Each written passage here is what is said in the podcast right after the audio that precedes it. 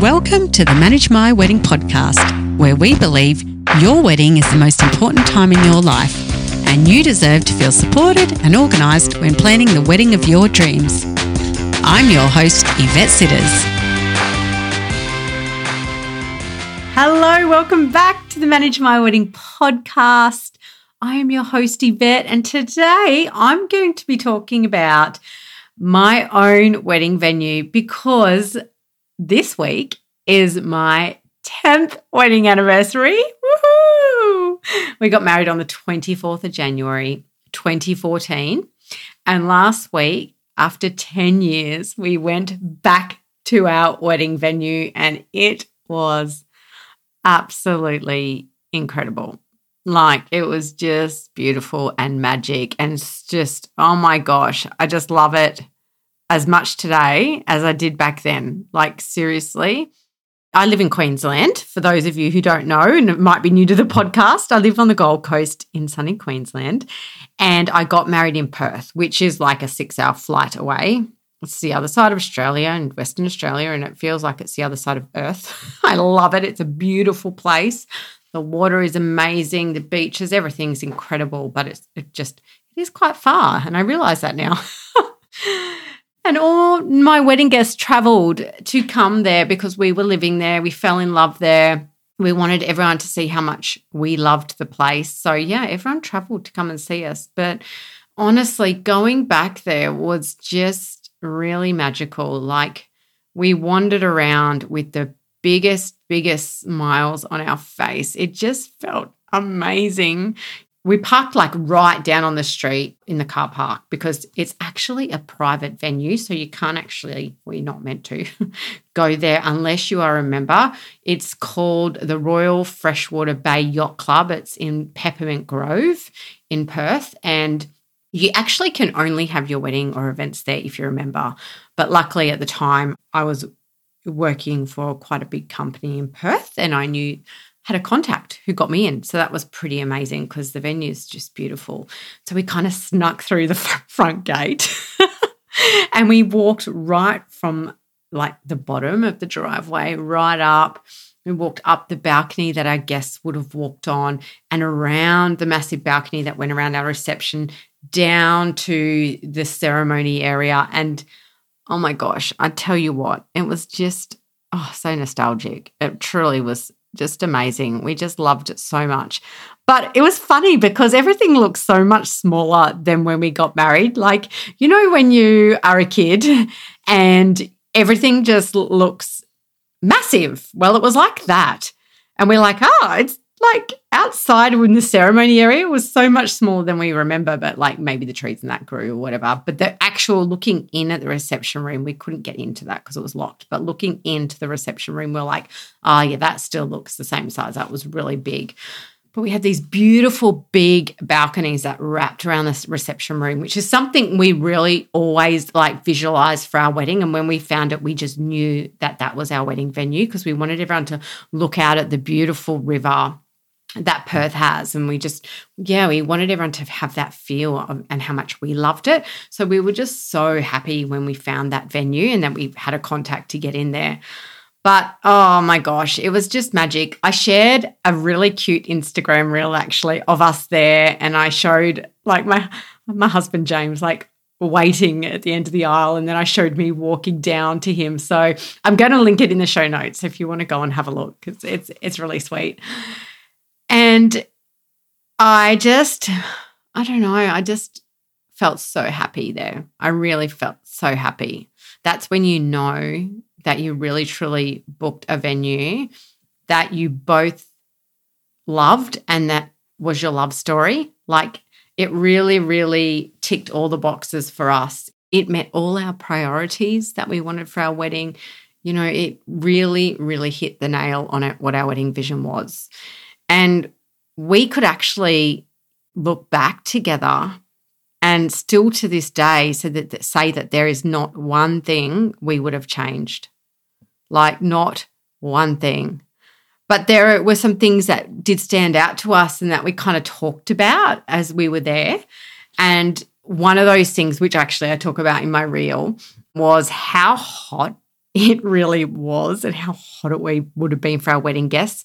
So when we were there visiting last week, it was 37 degrees. And our wedding day, I think it said, I think I remember the temperature thing on my phone saying it was going to be 38 that day. But we were in wedding heaven. The adrenaline was high, the nerves, everything. So we didn't notice as much as the wedding guests. I do remember having to like pull my wedding dress up a lot to let like air flow. So it was obviously hot. But for our wedding guests, it must have been so hot. But it like last week, the sweat was just streaming down us. Like we couldn't actually be there too long because it was so hot. But luckily on our wedding day, there was this beautiful breeze that came up from the water. So that wasn't there last week. So we're like, I'll tick. But I'm also so glad that that ceremony space that we booked had lots of shady trees. So that made a huge difference. And we were there at about the exact same time as, as what our wedding guests would have been arriving for our ceremony. So I just stood there going, oh my gosh, I'm so glad that there was so much shade. And we actually put two massive big white umbrellas up for the bridal party so that they were under shade as well. So I highly recommend that that is something you consider. You know, we always talk about weather backup plans, but we often forget to think about, you know, hot summer backup plans as well, or insane wind when you really can't have your wedding outside because it's so windy and things like that. So make sure you are covering all weather backup plans. I'll link actually in the show notes as well to a podcast I did years ago, weather backup plans, and you can have a listen to that. The second thing that we noticed was that we actually walked on the most unsafest, scariest little skinny planks over the water for photographs. and my husband was like, James was like, oh my gosh, look, look at those planks. Remember those? He goes, I was so scared walking on those that we were going to fall in. But I don't remember being scared because I'm one of those people. I'm like, no, it'll be fine. Let's go on it. But when I looked at it last week, I was like, oh my gosh, that is crazy. You know, we just wanted photos on it because it had this beautiful scenery kind of around it. And it was basically like two wooden planks that was super long that went to this like shed over the water. And I just think to myself, oh my gosh, I remember nearly slipping actually and he, and James grabbing me just in time. But I'm just thinking to myself, I didn't have a second dress. A second dress wasn't a thing back then. So why we did that, I don't know. and they're not my favorite photos, actually, out of all of them. They, they're nice, but they're not my favorite. And then none of those ones I have printed. I'll make sure this week, actually, I'll show those photos on Instagram as well and Facebook. The third thing was I wish that having someone film content was a thing back then and not because I wanted to be in my wanted my wedding to be insta worthy because I didn't no one really cared back then and I still don't believe in that now. I've done a whole podcast episode on that too. I'll link that in the show notes too. But really for my own memories because I now you now see and if some of you are like what is, you know, getting content filmed mean, there's people now that you can hire that basically do like snippets of videos as your day is kind of going. And my gosh, they're, they're so amazing. I see them sometimes on social media and they're just little clips and the photographer's still doing its thing and they're not in the way, but they just get so much behind the scenes and the emotions. And I was like, oh my gosh, I wish that was a thing when I got married. We didn't get a videographer because they are so expensive and we spent a lot of money on our wedding. But that would have been an amazing option. So do look into that and consider it. The fourth thing was that we talked about was that we're so glad that we extended for an extra hour because you know most drink packages are like 5 hours. But we knew everyone had traveled so far for our wedding and we always know at the end of the night everyone says oh my gosh that went so fast the night's over and people are dancing and having the best time. And although us as a couple, we were totally exhausted, like exhausted, like I couldn't actually wait for it to end in the end.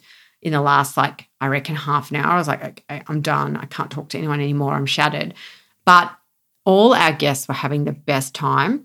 And I remember when it ended, even after the extension, my I remember our, my parents particularly being so sad and going, "Oh my gosh, Where did that go? It's what? It's already over. Like they were devastated.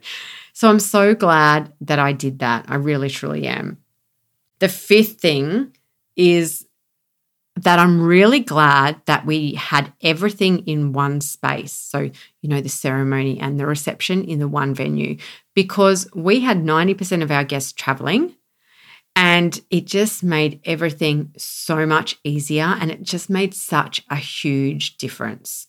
Like it really did. And we had a bus bring them there and a bus take them back to the hotel or and there was a couple of other stops along the way. But I'm just so glad that we did that because I just think when you've got that many guests traveling, it's just difficult enough for them and costly enough. So, yeah, that was something we were so glad for.